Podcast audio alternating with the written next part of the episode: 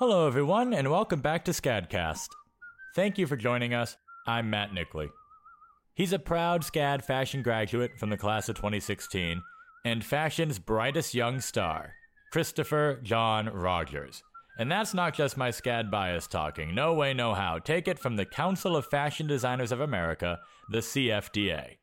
In twenty nineteen, he received the C F D A Vogue Fashion Fund's top prize, which catapulted the C J R brand into the limelight.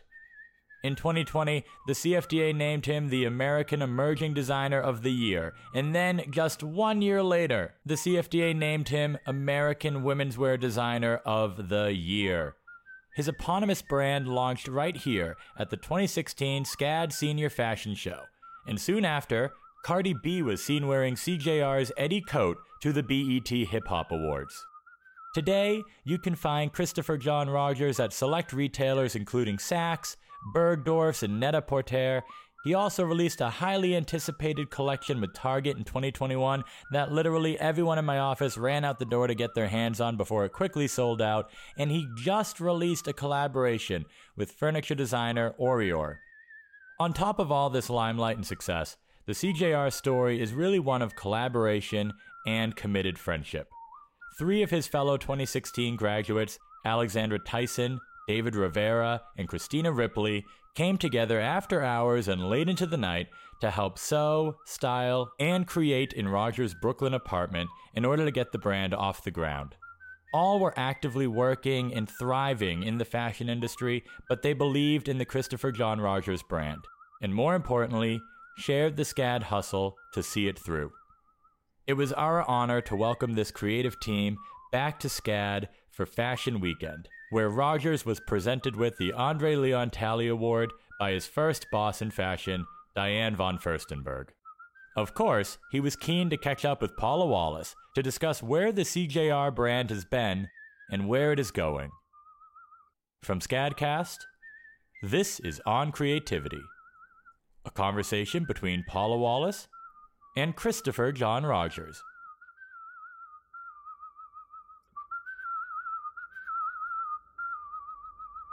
Christopher, it is such a pleasure to welcome you back to SCAD for Fashion Show Weekend and to honor you with the first Andre Leon Talley Award since his passing. And it's beyond momentous to me because he was such a dear friend and you're such a favorite of mine. Thank you so much for having me. Do you remember a few years back at a SCAD alumni party in New York when you confided to me your plans to start your own label with several of your SCAD friends? What emboldened you to take that step and what led up to the moment when you shared that secret with me? Um, I think I always knew that I wanted to have my own brand. Um, it's something that's always um, just been a passion of mine and a dream of mine. And so I kind of knew that it would always happen eventually. I just never knew how. Um, and I think, you know, after graduating and after becoming um, such close friends with the people that I met on my journey at SCAD um, and becoming collaborators post um, graduation, I think it was just something that kind of happened naturally and something um, that I knew I wanted to share with you because you've always been such a champion of not only me, but of so many um, SCAD graduates. So. Mm-hmm. Was it was amazing and it came true. Yeah, it your did. Prediction came true. But I mean, that's a lot of planning. Like, how did you know how to start? Well, um, I didn't really know. I thought, um, you know, maybe I would have like a Parinda, like Schuler wrote, where you make an amazing collection and then a store comes and sees it and picks up the whole line. Mm-hmm. Um, but that didn't necessarily happen for me. Um, and that kind of Um, just kind of emboldened me to like figure it out on my own and sort of mm-hmm. see where the cards landed um, in a way, mm-hmm. where the cards fell. Um, but I would just meet with, you know, Christina on a weekend or in the evening, and she'd come to my apartment and we would talk about business plan ideas. Um, David lived with me and so I would show him some of my sketches and we would kind of collaborate on what to do next. And Alexandra would drive from Rhode Island and just like sew things with me. And it was all kind of very natural. And I think once I kind of realized, you know, I've been, you know, lucky enough and blessed enough to have all these people in my life to work with me, mm-hmm. um, who understood where I was coming from, I think mm-hmm. things just kind of fell into place. Mm-hmm. Yeah. you had the solidity of these friends, you yeah. know, and you you knew you knew you could trust them. Yeah, I think that's so important. It really is, and like knowing um, who your tribe is, and yes. sort of going with your gut, and yeah. also knowing that um, you don't necessarily have to be everything to everyone, exactly. and maybe that's sometimes the best thing. In what ways do you think SCAD was able to help you realize your success on the path to winning that C F D A Vogue Fashion Fund Award in two thousand nineteen? That was a big step. That was a big step. Um, I mean, I think my experience at SCAD was really formative um, for me. Um, growing up in the South, there were certain aesthetic um, inclinations that I had, and I felt like sort of being in an environment that felt warm and kind of like a hug, you know, mm-hmm. allowed me the space to fully um, or more fully express that than maybe if I went, you know, somewhere else or was, lived in a different city um, studying fashion. So I think just kind of all my experiences and um, even post-grad, like there's such a large community of um, SCAD grads in New York City um, and I mean all around the world that you can kind of call on for advice or to sort of, um, you know, just like ruminate on ideas with. So, yeah. A fashion insider who was part of that selection process told me later that you really stood out for your ability to clearly state your intentions and your vision for your business. And I know at SCAD we teach in a critique-based, yeah. you know, learning and teaching situation. Yeah, for sure. And I think that also, yeah, like the, the critique format definitely really helped. Mm-hmm. Um, I think we're... you know, David and Christina and Alexandra and I, um, increasingly, um, although it can be difficult, we are quite clear with each other and um, aren't necessarily afraid of hurting each other's feelings. Um, and we have like an open space. And I think um, like learning in an environment that fostered um, critique, I think was, again, like really formative and really um, important. Yeah. And really kind of knowing, again, like what you stand for and being able to communicate that again and again. Mm-hmm. Yeah. Your list of accomplishments is getting so long that I had to write them all down. You know, so you had those three major awards, um, well, more than that, really, plus the collaboration with Target, yeah. an appearance on Gossip Girl. Yeah. That must have been fun. uh, gowns in the Costume Institute. And the beautiful New York City ballet costumes, which I was so honored yes. to see live. Um, I mean, this is like so amazing, all the things that you've accomplished. I mean, obviously you have a strong work ethic. You get things done. And uh, and people are, you know, looking to you. They're appreciating it. Like Vice President Harris stepping out on Inauguration Day, wearing a monochromatic C J R dress and coat ensemble. Well, that must have been a real watershed moment. The next morning, your name was everywhere. Absolutely. When did you learn she was going to wear your design? Um, I learned that she would be wearing the design the day of. I got the text from this, you know, her stylist um, saying, she's wearing it, get ready. Um, but prior to that, I think a few months, um, actually like a few days after, actually not even a few days, like the day of the election and the announcement, um, I got um, a text from her stylist saying, you know, this is happening. I really want her to wear you. And um, as with any sort of celebrity placement or editorial request, you never know if something's going to run or if someone's actually going to wear something until you see it. Um, so I kind of was, you know, like bracing myself for her not to be wearing it and for her to wear whatever she felt most comfortable presenting herself in, in that moment. Um, and I just felt really humbled that it was a look that we worked so hard on. So, beautiful. Yeah. Absolutely beautiful. Thank you. Fashion media is such an important part of a designer's success. We speak to the process of garnering attention from, well, magazine editors, but stylists and social media influencers. You know, how are you on TikTok, Christopher?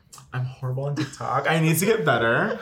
Um, now I understand the importance of maybe hiring someone to work on that. But um, I was lucky enough to grow up with Instagram in a way. I think I got my Instagram account when I was in like eleventh grade in high school, like twenty eleven or twenty ten.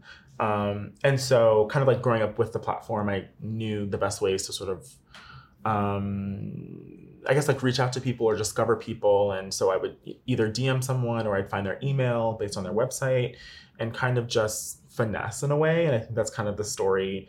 I mean, even up until now, sort of figuring it out and going with your gut and taking a chance. And so Um, I think probably one of the best ways to garner attention is just being authentic and, again, like taking a chance and messaging someone and saying, this is what I have to offer. Yeah. How do you like it? And, you know. And they like it. And they like it, yeah. Having a celebrity photographed in one of your designs is important, too. Like people like Adele, Lady Gaga, Lil Nas photographed in C J R builds your brand. What's the process when it comes to cultivating these beneficial relationships with stars like these? Do you deal directly with them or with their stylists? Um, so it's a mix of both. Mm-hmm. Um, I think more recently it's been um, a pleasure to actually get to work with the clients themselves, Um, in addition to their stylists, but um, in the beginning and still now, it's very much um, stylists reaching out or magazine editors reaching out, um, saying, we love this collection, we love this piece, we'd love to um, feature it or attempt to feature it. Mm-hmm. And I think um, what's been interesting for us is really um, being declarative and intentional about who we dress, um, what they represent, not just for us, but the world at large, mm-hmm. and how can we form a symbiotic relationship that makes sense for both parties, um, because again, like everything isn't for everyone, and um, we kind of can't, we also only have a few um, of each sample or one of each sample, so we have to be really specific about um, who we're lending to and what it means. So um, yeah, really important, but mm-hmm. to, to lend and to dress these people and to have these opportunities, but it's also, um, at least for me, becoming increasingly more important to Um, be specific about who we work with. Are you designing the fabric patterns too? Yeah, so I usually do all of the stripes because it's easy to do. Um, and then I have a collaborator who I met actually at D B F um, during my time working there. Her name's Morgan Hill, mm-hmm. Morgan F. Hill. Um, and she's incredibly talented. And so I work with her on some of these prints. Actually, m- all of these are her doing, except for that that abstract print um, behind you. Mm-hmm. Um, and his name is Braulio Amato, mm-hmm. and he's a really talented graphic um, designer that okay. I work with sometimes. Good, so pick your tribe there. Yeah. The Sarah Jessica Parker gown was the talk of the twenty twenty-two Met Ball. So tell me about your first conversation with her. So her, mm-hmm. our, my first conversation with um, Sarah Jessica um, for that look happened over Zoom. Um, I had the pleasure of meeting her I think a year prior during a, co- a talk that we did. Um, but it was nice to actually get to know her a little bit more intimately. And um, she actually found the reference for the dress, um, which was by Elizabeth Keckley, um, a seamstress. And she really wanted to highlight um, someone from you know a marginalized background that maybe didn't have the opportunity to shine mm-hmm. um, in the past. And so I thought that was a really beautiful story and a great way to collaborate. Mm-hmm. Um, And so, yeah, that was like my first time really speaking to her. It was really a fairy tale gown. Yeah, absolutely. And the patchworking, um, obviously a motif that I love um, mm-hmm. and is reoccurrent in a lot of collections, was um, fun to bring mm-hmm. um, to a bigger stage. Mm-hmm. Fabulous. Well, we can find Christopher John Rogers ready to wear in Saks and Bergdorf's and select boutiques. And you famously did a line for Target as well. You said in the past that you enjoy the strategic side of your business. I think that's so important. Can you share some of the pros and cons of doing ready to wear versus made to measure and how the move into retail changed your business model? Yeah, for sure. Um, I think we started out Um, doing predominantly made to measure for private clients. Um, and at the time we weren't very well known. So it was, it was hard to make a living um, doing that. Um, in fact, we kind of really didn't make a ton of money. Um, and then um, our goal, my goal was really to do ready to wear and provide a lot of different types of people with clothing mm-hmm. um, that allow them to express themselves. And I think a pro is obviously getting to reach more people and then mm. in turn having more made to measure and private clients. Um, and I think maybe some challenges are, which I also find exciting, um, I guess, is making sure that you're that you're catering for all the different types of people that want to wear your clothes mm-hmm. um, from a really specific aesthetic point of view. Mm-hmm. Um, so it's been exciting to see.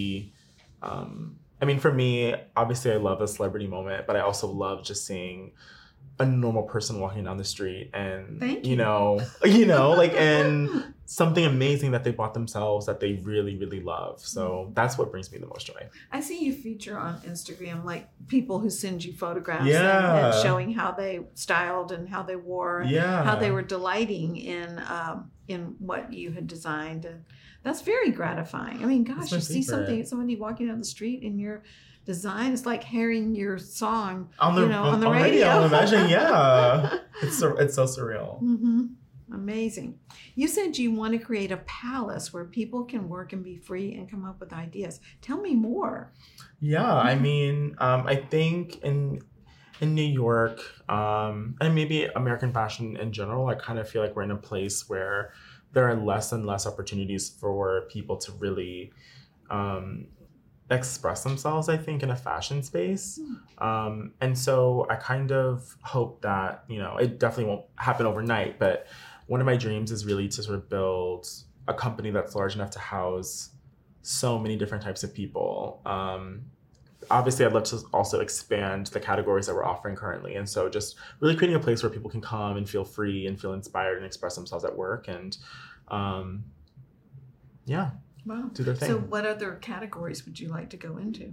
Um, I mean, I love the idea of home. I love the idea of um, accessories. Um, beauty is something that I feel like I have a really strong point of view on. And so I feel like um, with time, obviously, those categories will come to fruition. But mm-hmm. um, yeah, those are some things that excite me for sure. Yeah. Well, you're so patient, it seems like, but yet you've made such strides and such progress. Thank you. Okay. I mean, I feel like I'm really impatient, but I try. I try. Patience is the virtue. Yeah. The vibrancy of your color palettes is astounding. Where did your fascination with color begin? I heard about Bert and Ernie and yeah. the Power Rangers uh, being some of your early style icons. Yeah. I mean, Sesame Street, um, Teletubbies, I think just television. Um, and comic books and really graphic color always ad- arrested me for some reason. Um, I actually started taking art classes when I was in first grade. Um, and the thing that I hated the most was using charcoal or doing a graphite drawing, but you, you know, you have to learn the foundations. But I think what always excited me was one of my favorite classes actually at SCAD was color theory and just mixing colors and layering things and the math and science behind visuals. I think you know, a mix of um, something really cerebral with something really um, intuitive, I think is exciting. And I feel like color does that. Mm-hmm. Heather Zetmary, right? Yes, yes, exactly. Yeah, well, she was a big fan of yours. Uh, Everybody at SCAD is. I mean, you were like such a wonderful student here. Mm-hmm. And, um, you know, it's just so gratifying to all of us to see you, you know, just thriving and living your dream. And it means so Thank much you. to us.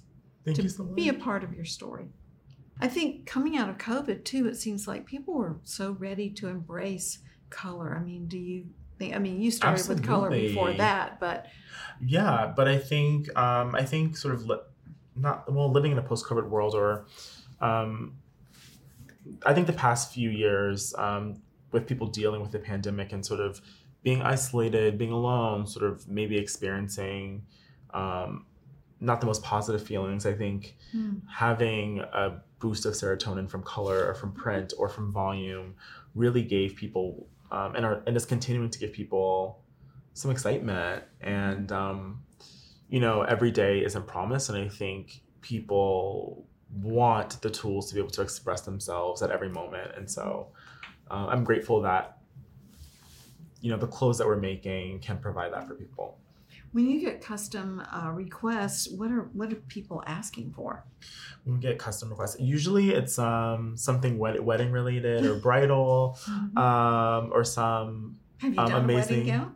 Yeah, actually, oh. we just did um, a yellow wedding dress or, or a top and skirt um, mm-hmm. for a bride who got married in Mexico. Oh. Um, gorgeous, mm-hmm. and um, so it's either that or it's like pieces that. Are really special that we didn't go into that didn't go into production, and people sort of request those things. But mm-hmm. how do they know yeah. about them? They go on Vogue Runway, or they'll see someone wearing it and say, "Oh, where can I buy this?" And it's like, unfortunately, the stores didn't pick it up. So, mm-hmm. um, and then we sort of do a song and dance, and we figure out if we can make it for them. But yeah, fantastic. Yeah. You've called your aesthetic pragmatic glamour, and I love the fact that we can now see a design and immediately say, well, that's a Christopher John Rogers. When I see things, I mean, like your strawberry yeah. skirt um, or strawberry dress. So you have classics already, but you don't want to be limited. Right. What surprises are awaiting for us with the next collection? Mm. um, I think... Um, for me, what's exciting well, now? Doing a lot of shirt dresses. A lot of shirt dresses. Mm-hmm. I think um, for the new collection that we're doing, um, which is coming out soon, um, I'm interested in exploring colors that feel a bit more, um, not melancholic, but sort of live in the liminal space between vibrant, uh, high vibrancy and something a bit lower. Um, so playing with new types of colors for me. Um, tailoring is becoming even more important, mm-hmm. and um, a line that feels closer to the body and a little bit more trim, I think. Mm-hmm. Yeah. Okay. Yeah. All right, we'll be looking for it. So you're a hero to some of our SCAD students. And I'd like to ask, uh, what were some aha moments that stand out to you from class? For instance, can you talk about the importance of knowing how to speak about your work? That's a big priority yeah. here at SCAD. And now we have you know, SCAD A M P, which is a presentation mm. studio, which helps students to amplify their stories. Amazing. Mm-hmm. Um, I think, yeah, I can think two big aha moments for me. Um, one of them is, which is really humbling. Um, I think sophomore year, I was taking um, Apparel One, mm-hmm. and I, you know, learned how to sew in high school, and so I kind of thought I knew a little bit of everything, and I... Um, Did Sachi I came get in, out her um, her time? Yeah, yeah. so did. Sachi, yeah. So I basically um, submitted a project to Sachi, and um, she gave me an F, and she's like, "This this isn't good enough," and I was really shocked. Um, mm-hmm. But what that taught me was that I really needed to humble myself in order to like get to the next step um, for me, and you know. Working longer hours and going over things and really trying to make sure that things are as perfect as they can be for your point of view was something I learned from her, which um, I still keep with me to this day. Um, I ended up getting an A, which I love. Yeah. And then mm-hmm. I think the next lesson, um, going back to amplifying voices, I think um, was really having to speak about your work in class and um, trying to stand out, I think, amongst um, so many other ta- really talented people in your class and really making sure that you have something different to say, for sure. Mm-hmm. Yeah, that's a challenge. Yeah. Diane von Furstenberg is presenting you with the Andre Leon Talley Award. What added meaning will the award hold coming directly from her and named for him? Well, um, I mean, I started my professional fashion career at T B F, um, and I think you know, the longer I worked there, the closer that I got with her and the more that I got to know her, and to have her presenting the award definitely feels very full circle for me. Um, and although I never really got the pleasure of, of meeting Andre in person, I think he was such a beacon of light and and hope and fun in fashion, which I think really set the stage for so many of my peers and myself. And so um, I'm just really humbled and... Um, kind of surreal, actually. So, yeah, it just means a lot, I think, for sure. Yeah. Oh, welcome home. Yeah. Chris, you represent invention, courage, tenacity, and supreme accomplishment. You hold a very special place in my heart um, as a most treasured alum, and there are decades of continued stardom ahead of you. Thank, Thank you. you for being with me today. Thank you so, so much for having me. It was yeah. a pleasure.